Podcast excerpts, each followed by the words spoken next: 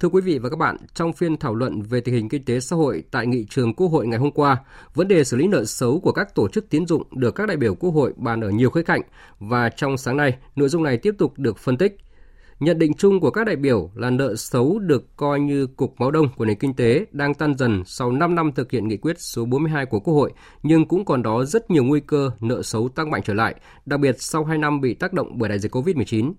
Biên tập viên Ngọc Diệu có bình luận, liệu trình trị cục máu đông nợ xấu cần kiên trì và cần to thuốc hiệu quả hơn.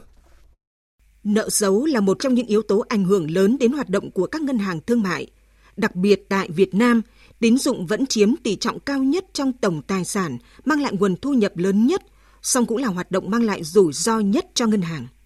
Do vậy, quản lý nợ xấu là vấn đề rất quan trọng, vì đây là nguyên nhân có mức độ ảnh hưởng rất lớn đến hiệu quả hoạt động kinh doanh của ngân hàng – đồng thời làm ngưng trệ lưu thông nguồn vốn trong nền kinh tế.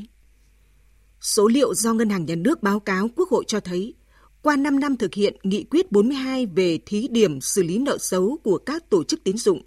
lũy kế đến 31 tháng 12 năm 2021, toàn hệ thống các tổ chức tín dụng đã xử lý được 380.000 tỷ đồng nợ xấu, Tổng nợ xấu chưa xử lý xác định theo nghị quyết số 42 của toàn hệ thống các tổ chức tín dụng là 412.000 tỷ đồng, giảm hơn 17% so với thời điểm nghị quyết số 42 có hiệu lực. Theo đánh giá của nhiều chuyên gia tài chính, ngân hàng,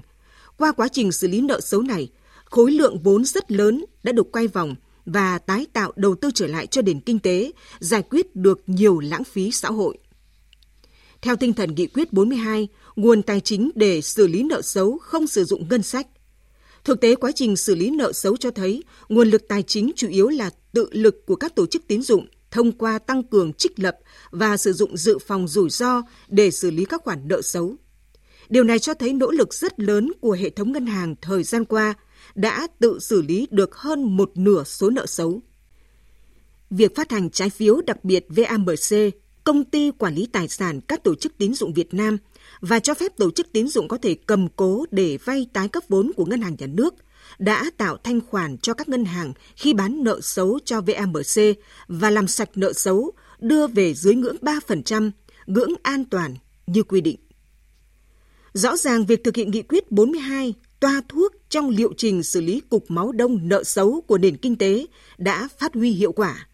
Tuy nhiên, thời gian thực hiện toa thuốc thí điểm này chỉ còn hơn 2 tháng nữa là kết thúc.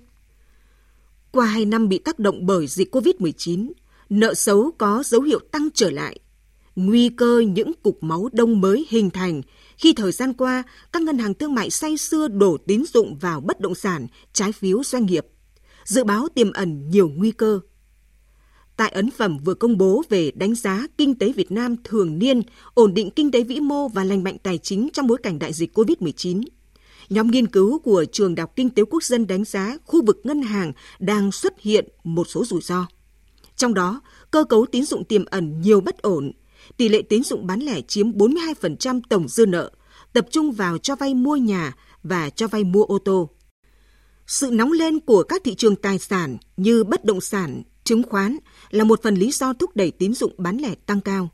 Bên cạnh đó, các ngân hàng thương mại đã tham gia vào thị trường trái phiếu doanh nghiệp khá lớn, nắm giữ tới hơn 30%, trong đó phần lớn là trái phiếu doanh nghiệp bất động sản, với tài sản đảm bảo chủ yếu là các dự án đầu tư, tài sản hình thành trong tương lai hoặc cổ phiếu, cổ phần của chính doanh nghiệp phát hành.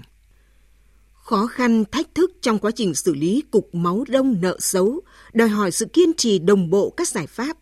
Do vậy, Đề xuất của chính phủ với Quốc hội về việc gia hạn thực hiện nghị quyết 42 chính là để duy trì thành quả của liệu trình điều trị đã có tác dụng khá rõ qua 5 năm thực hiện. Tuy nhiên, nghị quyết 42 như tên gọi thí điểm thì chỉ có thời hạn, không thể kéo dài. Từ nhiều hội thảo, hội nghị diễn ra trong thời gian gần đây, tổng kết qua thực tiễn, nhiều chuyên gia tài chính ngân hàng, chuyên gia pháp luật thống nhất quan điểm. Về lâu dài, Quốc hội cần xây dựng một đạo luật về xử lý nợ xấu. Đây sẽ là khung pháp lý đủ mạnh, là toa thuốc hiệu quả hơn để xử lý và ngăn ngừa những cục máu đông trong nền kinh tế. Quý vị và các bạn vừa nghe bình luận nhan đề Liệu trình trị cục máu đông nợ xấu cần kiên trì và cần toa thuốc hiệu quả hơn.